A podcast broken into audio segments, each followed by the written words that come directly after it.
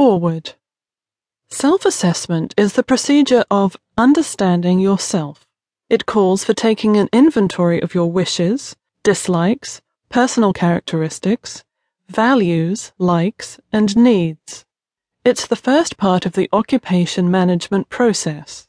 Before you are able to decide what you wish to be, you first have to find out who you are. Individuals are constantly changing, developing, and growing. Consequently, it's essential for everybody to re-evaluate themselves periodically in relation to their occupation goals.